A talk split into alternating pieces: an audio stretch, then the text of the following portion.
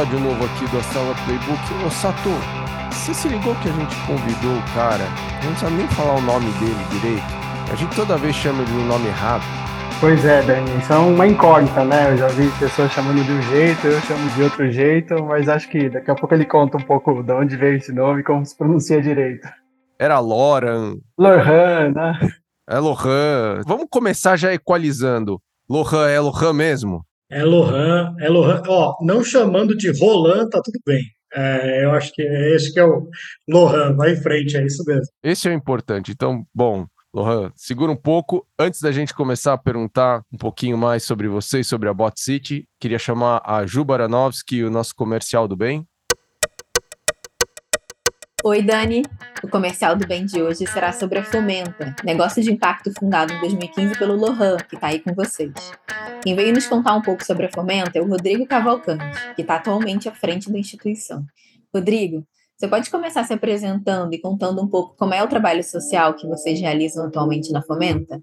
A Fomenta foi fundada por dois biólogos, um deles o Lohan e também a Isadora, e eles perceberam nas suas interações com ONGs, experiências de voluntariado, que existiam organizações incríveis, que geravam muito resultado, mas que não conseguiam, tinham muita dificuldade em captar recursos e, consequentemente, escalar o impacto delas. Então, a Fomenta nasce a partir desse contexto para ser uma ponte entre essas organizações que estão fazendo um trabalho super sério e de resultado, com empresas e pessoas que queriam apoiá-las nessa transformação, seja doando recursos financeiros ou mesmo tempo, que é o que a gente vai chamar de voluntariado.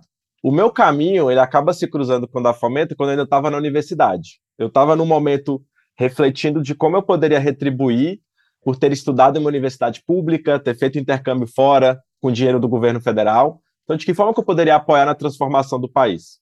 E aí meu caminho acabou se cruzando com o da Fomenta, quando eu estava na universidade participando de um grupo que se chama Enactus, que apoia a criação de negócios de impacto, negócios sociais, junto com professores e comunidades. E aí eu acabei conhecendo a Fomento e participei do primeiro programa de aceleração que estava sendo feito, que aconteceu em Campinas.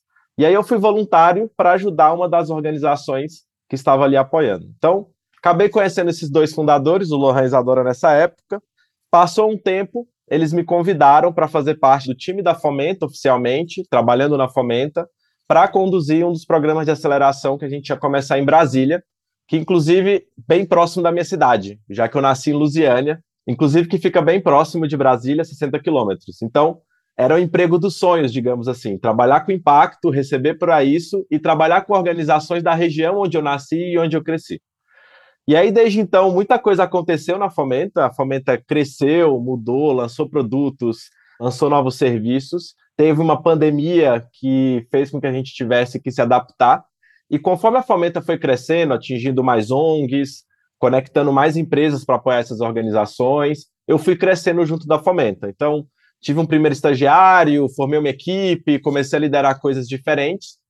E aí, conforme os fundadores saíram para fazerem outras coisas, empreenderem outras coisas, começarem novas coisas, eu assumi como diretor executivo e estou há um ano e meio liderando a organização. Então, hoje a Fomenta, ela se posiciona como um negócio de impacto, então isso quer dizer que a gente tem como premissa principal apoiar ONGs, apoiar o desenvolvimento delas, para que elas sejam mais reconhecidas, que elas sejam mais eficientes, efetivas a partir da gestão, da inovação, e conectando quem acredita nisso, no papel dessas organizações, e ela tem um modelo autossustentável. E a gente faz isso por meio de algumas soluções, de alguns serviços, onde empresas, institutos e fundações empresariais ou familiares nos contratam.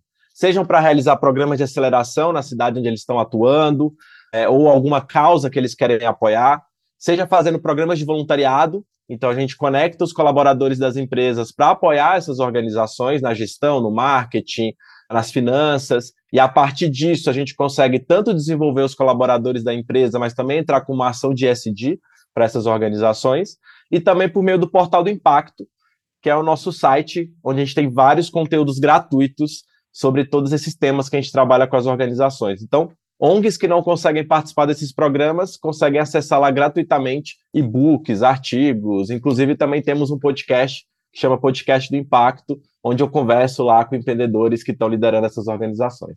Então, esse é um pouquinho da Fomenta, e o nosso objetivo é apoiar essas ONGs, que são mais de 800 mil ONGs pelo país, que empregam mais de 4 milhões de pessoas. Então, como a gente pode levar mais gestão, levar inovação para que elas continuem gerando impacto e consigam também escalar o impacto que elas geram. Muito legal, Rodrigo. E conta para quem está ouvindo a gente, vocês ajudam, né, todas essas ONGs e que tipo de ajuda que vocês, né, como instituição de impacto, precisam, estão buscando? Todos os nossos programas hoje são financiados, então para as ONGs são sempre gratuitos. Então nenhuma organização, nenhum empreendedor de uma ONG paga para participar de um programa de aceleração, de um programa de voluntariado ou mesmo acessar os conteúdos do Portal do Impacto. Então, para que tudo isso aconteça, a gente tem empresas parceiras ou institutos e fundações ligadas a famílias filântropas ou mesmo a empresas também que apoiam esses programas e financiam eles. Então, se você lidera uma empresa, se você é de uma área de responsabilidade social, de RH, ou mesmo CEO dessa empresa e está interessado em conectar a empresa com ações de impacto social, trabalhando com organizações sérias, pode entrar em contato com a gente para a gente conversar e desenhar programas. Então, a gente tem cases bem legais com empresas de diversos setores que fazem programas específicos. Então, programas com ONGs da causa animal, programas da área de saúde, programas de uma região específica do país. Então, já tivemos programa, por exemplo, só com organizações do estado de Goiás, só com organizações de Fortaleza. Então, também a gente acaba desenhando conforme a área de atuação e o setor dessa empresa. Então, se você lidera uma empresa ou está nessas áreas, pode entrar em contato para a gente, a gente conversar mais e pensar essas possibilidades. Maravilha, Rodrigo. Então, para a gente fechar, quais são os canais de contato que as pessoas podem encontrar vocês? Para quem quiser acompanhar um pouco do nosso trabalho, pode seguir a gente nas redes sociais. A gente está no LinkedIn, no Instagram, arroba fomenta com PH. Ou também entrar no nosso site, www.fomenta.com.br. Lá tem um pouco mais desse nosso trabalho, dos nossos números, nossos resultados. E lá você consegue preencher um formulário e entrar em contato para falar diretamente com a gente. Muito bom, Rodrigo. Super obrigada pela sua participação. Pessoal, esse foi o comercial do bem dessa semana. Agora é com você, Dani. Tchau, tchau. Valeu, Ju. Super obrigado. E vamos lá. Bom, Lohan. Agora sim, não erro nunca mais. E se eu errar, manda eu ouvir o podcast. Conta aí aquele tempo todo, né, que você ficou ouvindo a gente no trânsito da rodovia dos Bandeirantes, querendo chegar em São Paulo, né, atrasado lá para reunião com o Sato. Conta pra gente, quem é o cara que tanto ficou nesse trânsito? Quem é o Lohan? Como é que você veio parar aqui? Muito legal, porque vocês fizeram muita companhia para mim. Eu não sei o que eu escutava mais, se era o playbook ou se era o Waze falando, recalculando rota ali, né? Recalculando horário, né? Muitas idas para São Paulo, acompanhando, acompanhando vocês. Então, pô, legal demais estar aqui desse lado dessa vez, né? Vamos lá, bom, apesar desse nome, né, Lohan, é, não tenho ascendência nenhuma de outro país, é muito mais criatividade da minha família mesmo. Lá em casa, nós somos em três irmãos, Lohan, Johan e Ian. Então, você imagina a confusão para chamar alguém ali, né, no dia a dia. Eu venho de uma família de origem simples, é, de um dos lados da minha família, fui o primeiro a fazer uma faculdade, do outro lado da família, acho que o segundo ou terceiro, então foi bem legal, assim, cresci numa casa que né, meus pais prenderam do zero mesmo, assim, então meu pai e minha mãe tinham uma, né, eles têm ainda uma pequena usinagem ali, né, em Santo André, eu sou nascido no ABC Paulista, apesar de já quase, né, eu já falo igual campineiro há muito tempo já, né, de morar aqui há muitos anos, e depois, né, nessa época, estou crescendo dentro de uma casa aí que se falava, né, de empreender e tudo mais, eu sempre acabei gostando disso, né? Apesar de sempre ouvir minha mãe falando: olha, filho, tá vendo como é que é empreender aqui? Não, vai achar um emprego numa empresa grande, um negócio estável. Eu trabalhar, claro, né? Ouvi aquilo e fez exatamente o oposto, né? Como todo bom acaba fazendo em algum momento, né? Vai prestar concurso, né? É, esse tipo de coisa, né? Então. Militar não era para ter sido, nem padre. Não, não. E, olha, militar eu poderia ser se eu contasse para eles que eu sou daltônico, né? Porque né, daltônicos enxergam camuflagem, né? Mas deixa para outro, outro podcast aí, né? E aí, nesse, né, nesse cenário, eu, sei lá, eu olho para trás, assim, eu percebo que eu sempre gostei de problema difícil, sabe? Eu acabei é, gostando. E na época que eu era adolescente, foi aquela época que teve ali a explosão de né? Você podia fazer site no HPG, é, época dos geosites ali e tudo mais, né? E aquilo, acho que a internet teve um papel na minha vida maluco, assim, mudou muito a forma que eu vivia, assim, tanto é que eu virava à noite aprendendo a fazer página, HTML naquela época, né? Tinha Flash, esse tipo de coisa, e eu comecei a, a gostar muito disso. Eu lembro até que no, no ensino médio eu tomei uma ocorrência por dormir na aula, né? Porque eu ficava até de madrugada ali, seis da manhã, e eu lembro que eu levei uma ocorrência para casa de ociosidade explícita. Né? Eu nunca vou esquecer isso, né? De ficar a madrugada inteira ali aprendendo e indo para cima disso. E é engraçado, por ter sempre gostado de tecnologia, mas eu sempre fui dividido com ciência, assim, né? Eu sempre fui meio nerd de criança, então eu tive laboratório em casa, sabe? Microscópio, ia juntando dinheiro ali, comprando essas coisas, então sempre fui curioso com esses temas. E aí, quando eu cheguei na época de faculdade, eu acabei optando por biologia molecular. Fui seguir o caminho de ciência, sempre na linha de querer empreender. E aí eu tomei um baita de um choque, né? Porque empreender em biotech, né? Se hoje em dia já é caro e hoje em dia, né, o funding já é um cenário melhor, imagina quando está falando um cenário aí de, sei lá, 2006, 15 anos atrás, é, não, não, existia, né? Eu lembro, eu ia cotar lá 10 microlitros de proteína, 3 mil dólares cada um daquilo, e, e aí eu comecei a perceber que não existia capital ainda no Brasil para fazer isso, e eu acabar né, dando com a cara na água, assim, né? Fiz estágio em acelerador de partículas, zero aptidão para laboratório, fazia um monte de coisa, botei fogo no negócio uma vez lá, então assim, não era para mim, sabe? Mas eu fui procurando outros caminhos.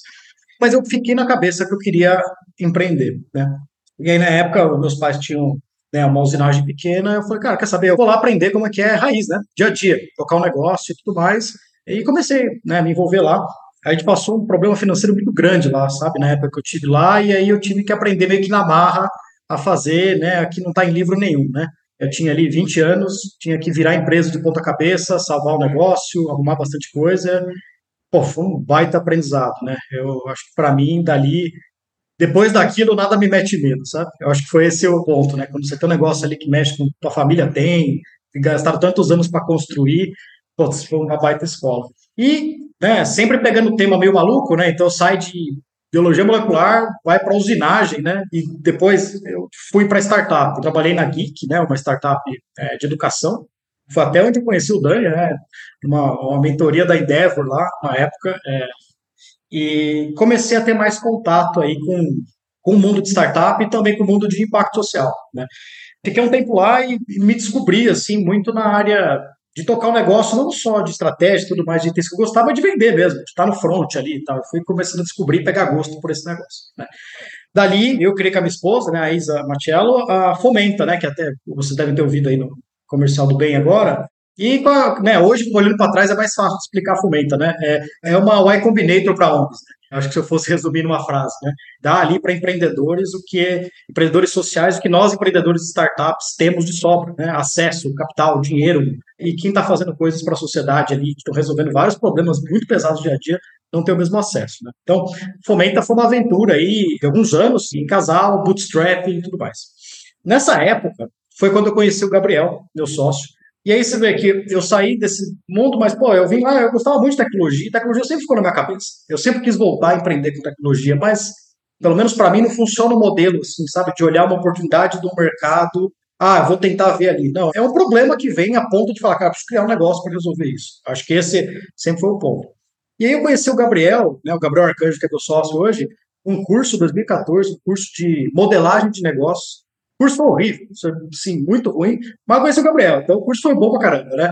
Aonde era o curso? Fala pra ninguém. Cara, então na verdade é muito louco, é na Alma Mater, né? Foi um curso de extensão na Unicamp, mas o curso não era ruim. O professor que deu não era um cara muito bom na época, sabe? Ele deu uma, deu uma coxambrada ali, não era o cara do corpo docente lá, assim, foi um negócio meio complicado, assim, sabe? Meio que não agregou muita coisa, mas serviu ali pra gente se conhecer. E, pô, o Gabriel veio do background puramente tech, né? Rodava desde os 12 anos de idade, mas sempre envolvido em muita coisa, né? Ele não, o Gabriel ele não é aquele CTO clássico, né? Que é o fechadão e tal. Você conversar com o Gabriel, você é um cara que te vende tudo, é, é um cara né, super inteligente e articulado nesse trabalho. E aí a gente, na época, começou a tentar criar um negócio, na época, um, um portal como se fosse um assistente de compras. A gente chamava de ShopMiner, né? Então, eu quero comprar um notebook, eu consigo acessar preço em qualquer lugar, mas eu não consigo achar o melhor notebook para mim. Ou eu compro, se eu não sou do mundo Apple, eu passo três dias dando reviews para fazer. A gente tentou criar um agregador de compras na época e tal. Ou seja, era a primeira vez que a gente estava tentando empreender em conjunto. E, long story short, aí a gente fez tudo errado. A gente não falou com o usuário, a gente não pensou em modelo de negócio, fez tudo errado e o negócio deu errado, virou um projeto que a gente engavetou. E isso foi muito bom para a gente, né? Porque passar um fracasso em conjunto fortaleceu muito a nossa relação. E aí, durante a época da Fomenta, a gente continuou conversando e pensando que, que problema a gente ia resolver. E aí acabou chegando no problema aí de automação, que era um desafio que a gente enfrentava na Fomenta já, e que ficou uma sementinha da época do Shopping Miner que a gente tinha tentado, e daí que começou o escopo que levou a gente a começar a criar a Bot City e vir parar onde a gente onde a gente está hoje. Mas, de novo, né, não foi um negócio assim, nossa, olhamos para o mercado, vimos isso, não, a coisa foi sempre nascendo orgânica em cima de usuário, em cima de necessidade de cliente, a gente foi criando ali, né, a Bot City foi mudando até se tornar o que ela é hoje, né, a gente começou na época como uma, uma consultoria, na época a gente estava prestando serviço, um nascimento aí é, bem maluco. Lohan, pegando o gancho nisso que você contou, e principalmente porque é um assunto assim, né, não é de conhecimento geral, né, a gente que está em startups, né, a grande maioria das startups é, aparecem, né, o pessoal entende, assim, acho que em duas linhas o que, que eles estão fazendo, mas você está num mercado de dev tool, bastante nichado, mas que realmente que a gente gosta bastante aqui nas telas. Você consegue contar um pouco, né, para nós, o que, que, é isso que vocês têm feito na Bot City? Já começou a contar um pouco, né, de como ela nasceu, mas qual que é a grande dor que vocês resolvem qual é o tamanho desse mercado hoje, assim, para dar a magnitude disso que vocês estão explorando? Claro, acho que o contexto básico do que a gente está fazendo em cima do problema, se você olhar qualquer grande empresa, ela tem no mínimo 50, 60 sistemas e aplicações diferentes lá dentro. Né? Então, isso foi só piorando, né? Mais soluções SaaS foram sendo criadas, maior o parque de softwares diferentes que as empresas têm. E aí você começa a ter um problema que não é só de integração, é das pessoas terem que ficar refazendo trabalhos mesmo, porque você tem que ficar reimputando dado, refazendo processo, e as pessoas cada vez mais com processos repetitivos e que basicamente estão gastando tempo, dinheiro da empresa e gastando né, a vida das pessoas também. Nesse contexto, nasceu o mercado de RPA, que é uma sigla para Robotic Process Automation, que são soluções que permitem você criar robôs que automatizam processos executando como se eles fossem humanos. Então, basicamente, qualquer processo de back-office de uma empresa que ele seja repetitivo e tenha regras, ele pode ser automatizado. É, esse é um mercado hoje que só de ferramentas ele é um mercado de 4 bilhões de dólares global, crescendo aí dois dígitos por ano, mais de 30% ao ano, mas ele está dentro de um mercado maior, que a gente foi acabando expandindo, que é um mercado conhecido por hiperautomação, que é um mercado imenso. Aí nós estamos falando de um mercado que a Gartner colocou esse ano de 570 bilhões de dólares, que é um mercado gigantesco mesmo, porque engloba uma série de coisas, desde Integration Platform as a Service, desde orquestradores de processo e tudo mais. Você acaba entrando em tudo que resume aí, desde infraestrutura até plataformas para automatizar processos. Né? Então, a, a, a Bot City, o que, que ela oferece? Né? A gente tem uma plataforma que permite que desenvolvedores possam construir esses robôs para automatizar esses processos e uma plataforma de gerenciamento que traz governança e controle para as empresas controlar esse exército de robôs.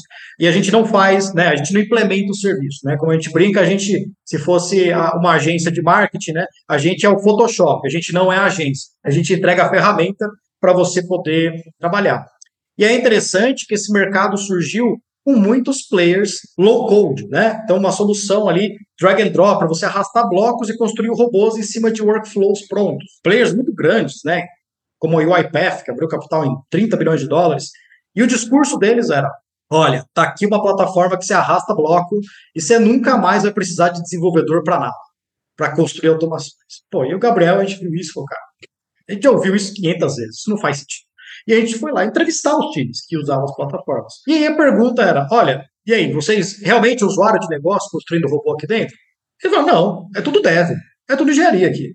E aí a gente começou a perceber que podia criar uma solução para dev. Então, ao invés de né, bloquinhos para você construir, a gente trabalha com Python. Então, o Python que dá o poder para os desenvolvedores. Um desenvolvedor Python Júnior hoje pode automatizar uma empresa inteira. Né? Para dar um exemplo do que é uma automação, vou pegar um exemplo de um cliente nosso que precisava homologar um fornecedor. Né? Então, o processo ali de ler documento, entrar no SAP, cadastrar tela, 20, 30 telas, com regra de negócio, até fazer o fornecedor ser homologado. A empresa levava 10 dias para homologar um fornecedor, hoje é um robô que faz isso em 6 minutos. Esse é o tipo de ganho que você consegue ao resolver um processo que cascateia. Né? O fornecedor não homologado, na porta da obra, tudo mais, você começa a ter um monte de problemas. Então, com automação, você reduz né, tempo de processo, você traz save para a empresa, você remove um monte de erros. A gente tem um cliente nosso com economia de 8 milhões por ano em erros de pedido. Eram erros humanos. Erro é estatístico. Quanto mais você fizer alguma coisa humanamente, eu estou aqui fazendo uma planilha de mil linhas, o Sato me chama para tomar um café, eu volto, sentei na linha errada, acabou. Né? Então, quando você robotiza esse tipo de operação, você começa a trazer é, muito ganho de eficiência. Bem legal. Uma coisa assim que muitos sempre perguntam, né? Você fala de automação, RPA, até AI hoje em dia, parece que são coisas que pareceram ontem, né? Mas quem vem desse mundo sabe que esses conceitos são tão primórdios quanto o Codar, né? E são coisas que vêm lá de trás, né? Mas acho que muito por conta do chat GPT, isso veio muito à voga nesse último ano. Como que, que vocês enxergam isso, né? Talvez a união dessas duas coisas, né? Você que está muito imerso dentro de automação, né? E agora com essa onda de artificial intelligence, é, o que, que a soma dessas duas coisas né, pode trazer de impacto para isso que você está contando do dia a dia, né, não só de ambiente de trabalho, né, mas de, não só de processos também, mas de produtividade de uma capacidade humana? Claro, não, é bem legal. Eu acho que, em termos de contexto geral, né, para mim, assim, a gente está na internet de 94 aí, sabe? A gente sabe que esse negócio vai ter um potencial imenso, mas, cara, a gente está brincando de fazer paginazinha. Está muito no começo. Né? Mas de potencial, eu acho que tem tanto potencial quanto o lançamento do iPhone foi para liberar apps. É, eu acho que se você olhar marcos, né, muita startup nasceu porque era possível ter um app naquela época. Então, acho que é um impacto, né, longo prazo isso vai acontecer. Quando faz o recorte para dentro do nosso setor, algumas coisas acontecem. Né? A primeira é, a gente está falando, né, no caso de Bot City, que uma pessoa pode desenvolver em Python. É, Python é, um, é, uma linguagem muito mais simples de se aprender. Tanto é que você tem, por exemplo, aquela certificação CFA, por exemplo, no ano que vem ela vai exigir Python. Então ela está indo para o mercado financeiro. Python ele vai virar o novo Excel. Já são 14 milhões de pessoas desenvolvendo em Python no mundo, esse número não para de crescer. É, então, quando você vem com o ChatGPT e ferramentas que ajudam você a codar mais rápido, você vai começar a diminuir a curva para a entrada de juros. Claro que você vai ter uma limitação ali do que, a pessoa consegue fazer, mas vai trazer mais gente para dentro desse funil. Que aí você traz mais gente conseguindo acessar a programação. É engraçado porque é contra-intuitivo, né? Eu poderia responder que as pessoas não vão mais precisar codar. O ponto é que vão existir soluções para isso, mas elas são proprietárias limitadas.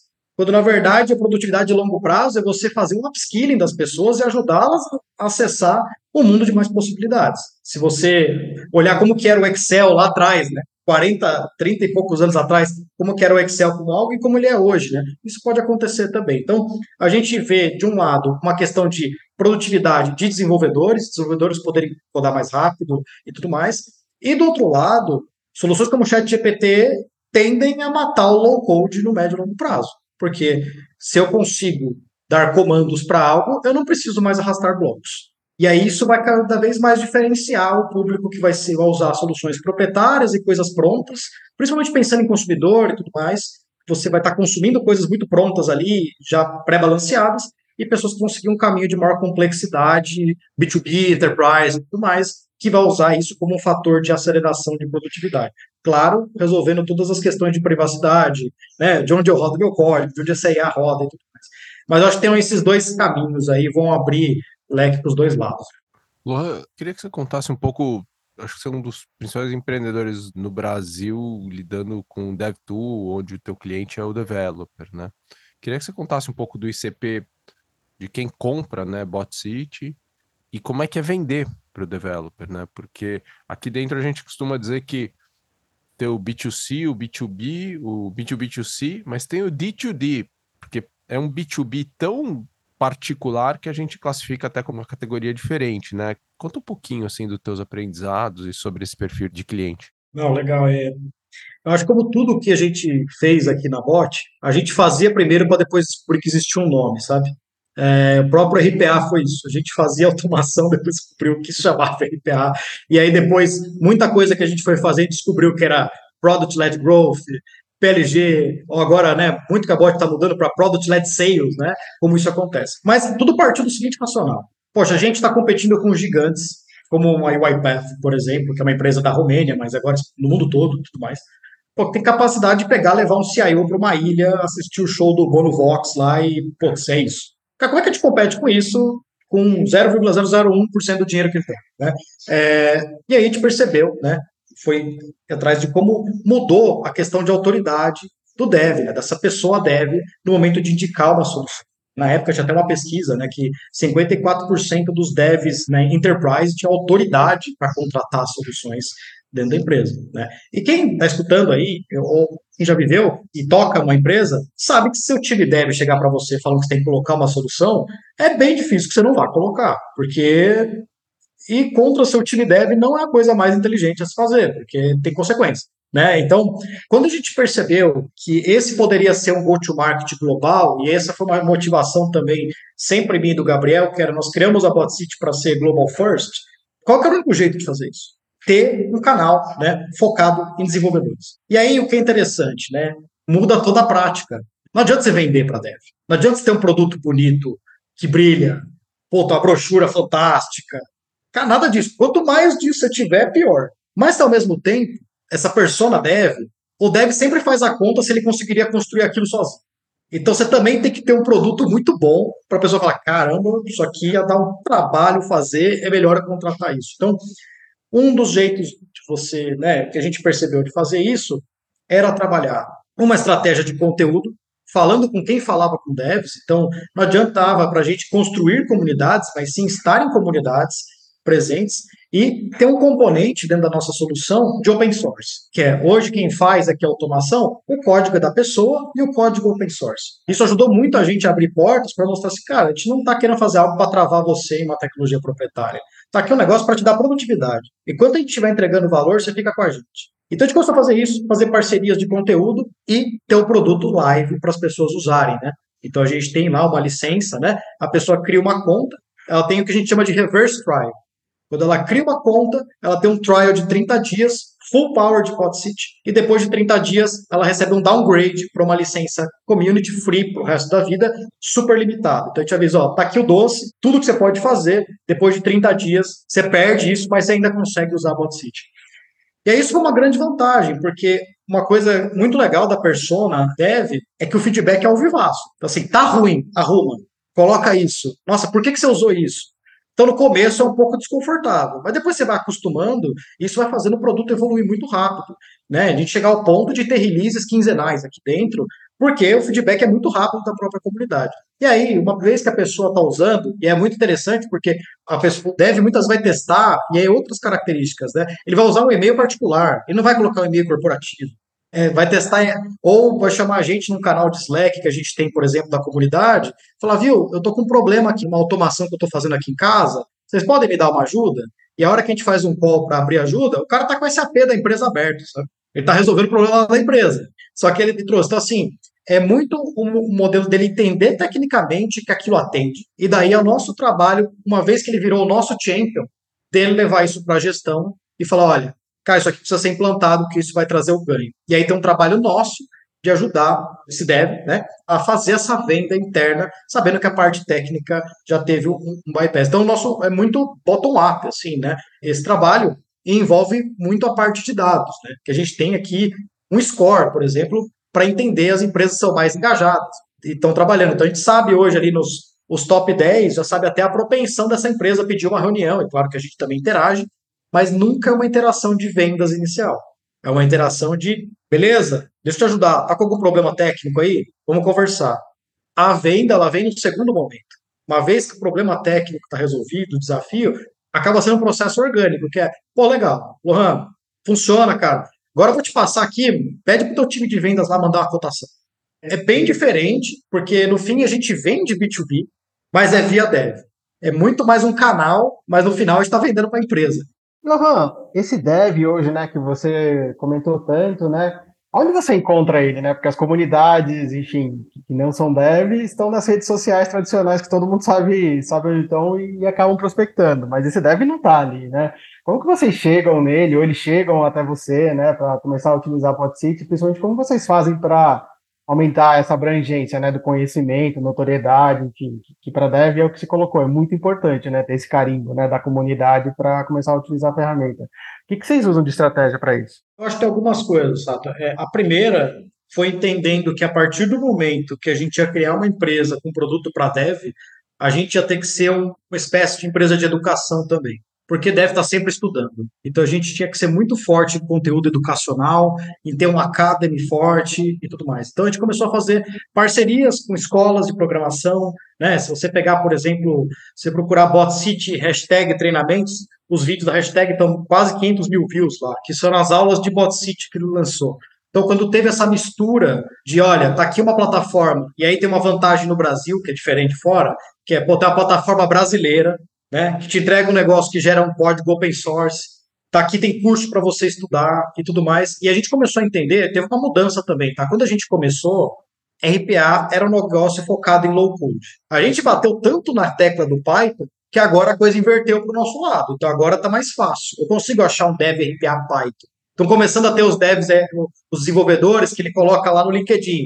Eu sou dev RPA, aí ele põe do lado IBM barra UiPath barra BotCity barra Python. Né? Está começando a criar uma coisa da ferramenta. Mas no começo foi muito assim: quem somos nós? Ninguém.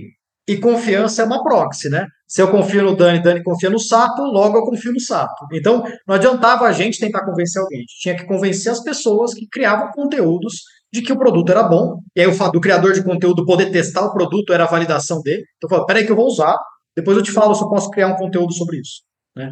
Muitos dos conteúdos que foram criados sobre Bot City com né, criadores de conteúdo foram gratuitos. Porque eles falaram, cara, ferramenta animal eu vou achar legal de pô, ter uma licença gratuita para você trabalhar.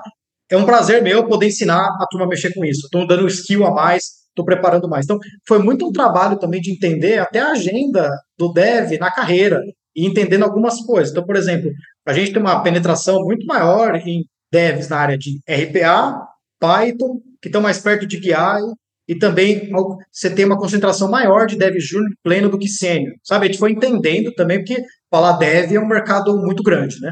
É, você tem que começar a segmentar isso é, na forma de, de atuação. Então, essa estratégia muito de conteúdo, criador de aula, né? Te lançou agora um curso na Índia, foram 2 mil sign-ups em 24 horas, porque é um criador de conteúdo que já fala de Python e trouxe conteúdo de automação. E aí, canal de aquisição, e daí começa a jornada. Faz um curso, cria uma conta em BotCity, e aí né, segue o jogo e a gente vai tendo que refinar essa máquina. E Lohan, deixa eu pegar um gancho bem nessa tua fala. É, como é que concorre com os gringos, né? Falou de pegar o dev lá na Índia, né? E qual o caminho da bot, né? É, cara, esse, esse é o negócio, acho que mais interessante, né? É, quando a gente decidiu, né, começar a gente decidiu com esse conceito de global first, então começa por idioma, né? Então a BotCity nasceu com tudo em inglês, a gente veio traduzindo para português, né? A gente fez o exercício contrário e a Y Combinator ajudou muito a, a, gente a expandir, né? Então, por conta da comunidade global da Y Combinator, então foi natural, mas a gente foi entendendo agora que é o seguinte, a gente consegue ter uma penetração grande com desenvolvedores, agora está mais claro determinados mercados que vale a pena é, brigar ou não. Hoje são mil empresas usando, né, em termos de devs, né, de organizações diferentes, são mil empresas usando em produção em 70 países, então disseminou rápido isso. Mas aí, entre o uso e o tombamento para um cliente virar um enterprise pagante é um outro desafio. E aí eu acho que o aprendizado é que faz eventos para enterprise, Estados Unidos, a gente está agora abrindo a unidade lá da Europa, é, são culturas diferentes. Então, assim, no Brasil, né, eu acho que um aprendizado que a gente está tendo é você consegue ter product market fit num país e não ter no outro ainda, porque não é simples. Então, no Brasil, a jornada do dev é extremamente relacional. Ele quer falar com a gente, a empresa quer saber de que ela está comprando. A gente vai em feira, a galera tira foto, não porque, porque é, viu no vídeo, sabe? Viu o Gabriel no vídeo? Ô, Gabriel, tira foto, pô, legal demais. Isso. Nos Estados Unidos, o dev não quer contato com a gente. Eu quero trabalhar self-service. Eu quero comprar, eu quero dar churn, eu quero fazer tudo sozinho é muito diferente as jornadas. E aí a gente está trabalhando, é o que a gente sabe é que o playbook, né, do tema aqui, o, playbook de criar conteúdo via criadores de conteúdo mesmo, educação e uma rede de parceiros de implementação, eles pavimentam o caminho para a gente chegar depois naquele país e fazer a parte da conversão mesmo. Então, ah, a gente vai entrar na Índia, o que foi a primeira coisa que a gente fez? Lançamos o curso. Depois a gente vem com as próximas iniciativas, ah, ali está pavimentado e a gente entra com esse modelo. Claro que ele tem adaptações de regiões e tudo mais, inclusive de pricing, modelo, né? A gente percebe também isso, isso muda muito. Mas, cara, sim, é difícil, é, mas é mais, na nossa visão, é mais fácil fazer isso agora do que você criar uma empresa que cresce pra caramba no Brasil e a hora que você perde um pouco o mental do early stage, você tem que virar toda aquela estrutura para tentar entrar em outro lugar. É, pelo menos na nossa cabeça é um motivador, entendeu? Fazer essa briga, porque acelera aí a velocidade de aprendizado, né? dá para a gente dar umas guinadas mais rápido.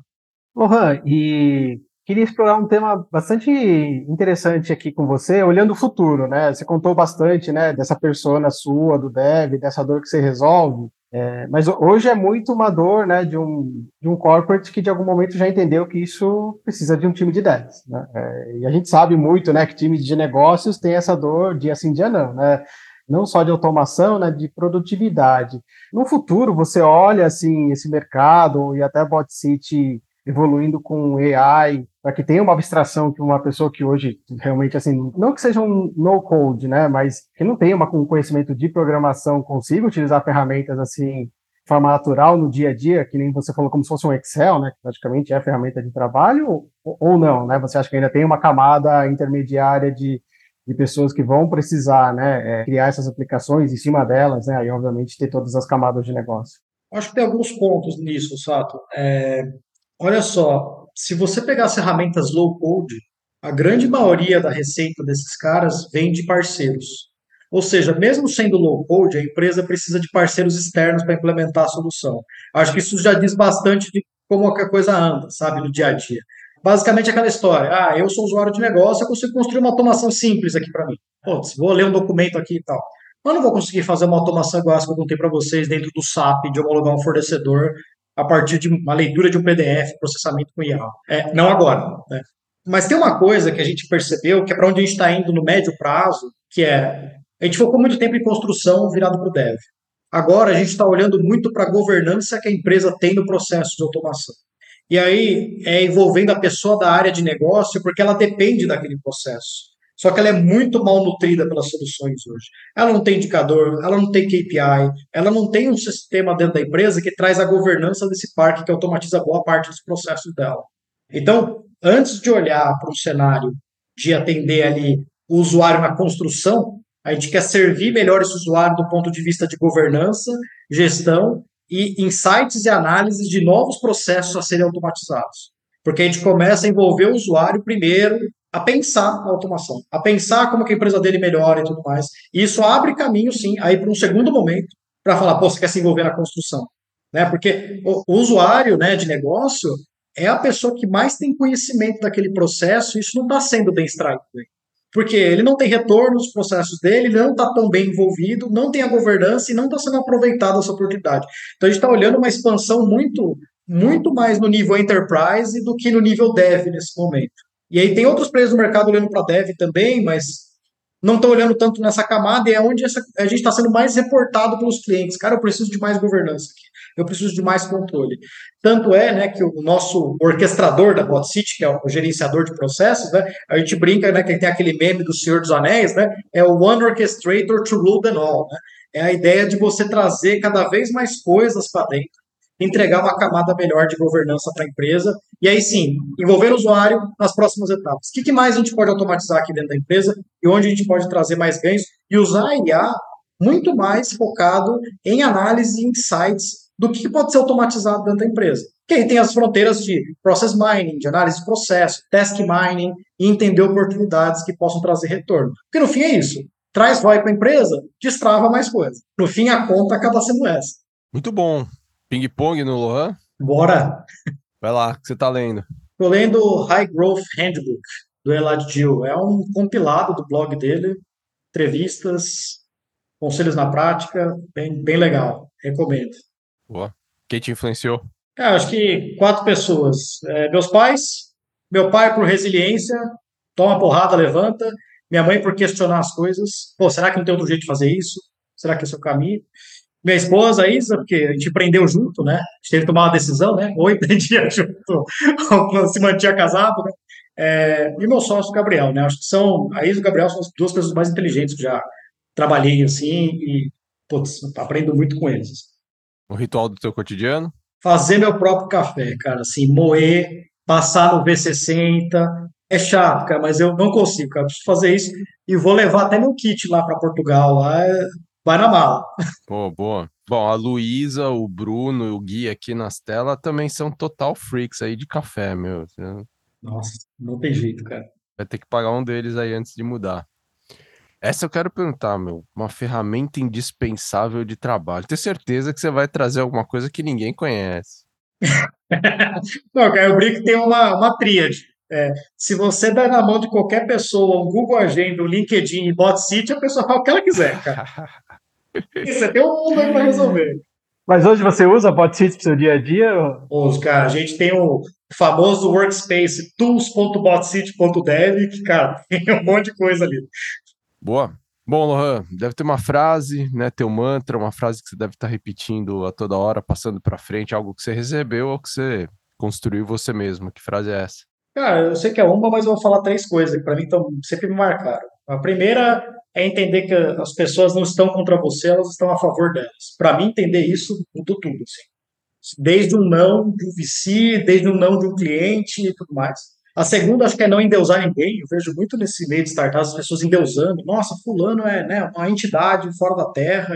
Cara, respeita o que a pessoa fez, mas ser humano igual você, né? Vai lá, conversa com a pessoa e tal. E o último, para mim, é que, cara, startup é a coisa mais ambígua e contraditória e a gente tem que aceitar que é assim. Você toma uma decisão, não fica sentado em cima dela, você acha que está errado, muda e mexe, que é assim mesmo. Um negócio bem maluco. A gestora também. VC é igual. fica frio. Tamo junto. Tamo junto. Boa. Bom demais. Bom, Lohan, cara, obrigado o tempo. Acho que com certeza vai ajudar alguém parado no trânsito da Bandeirantes ou, ou trânsito at all, né? Porque o que não falta nessa terra é trânsito. Pô, obrigado demais. É, acho que um exemplo aí, tua frase aí sobre internacionalização, essa questão do market fit em cada mercado, acho que é bem relevante, assim, acho que é uma coisa para a gente explorar bastante aí, porque acho que tem uma geração de empreendedores hoje bastante expressiva no país, né, querendo já nascer globais, e acho que você tá alguns capítulos na frente aí nesse livro, né, então acho que é um tema super bacana, super obrigado por você ter colocado de maneira tão clara aí. Obrigado a parceria aqui. Obrigado, Lohan. Pessoal, obrigadão aí, obrigado pelo convite, legal demais aí, sempre um prazer. Valeu. Bom, todo mundo que está ouvindo a gente, muito obrigado. Deixa um like, deixa um review, compartilha, manda para todo mundo e até a próxima.